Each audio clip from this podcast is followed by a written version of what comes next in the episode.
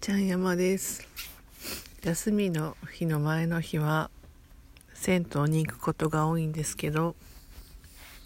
今日仕事帰りに銭湯一番近所の銭湯に行ったら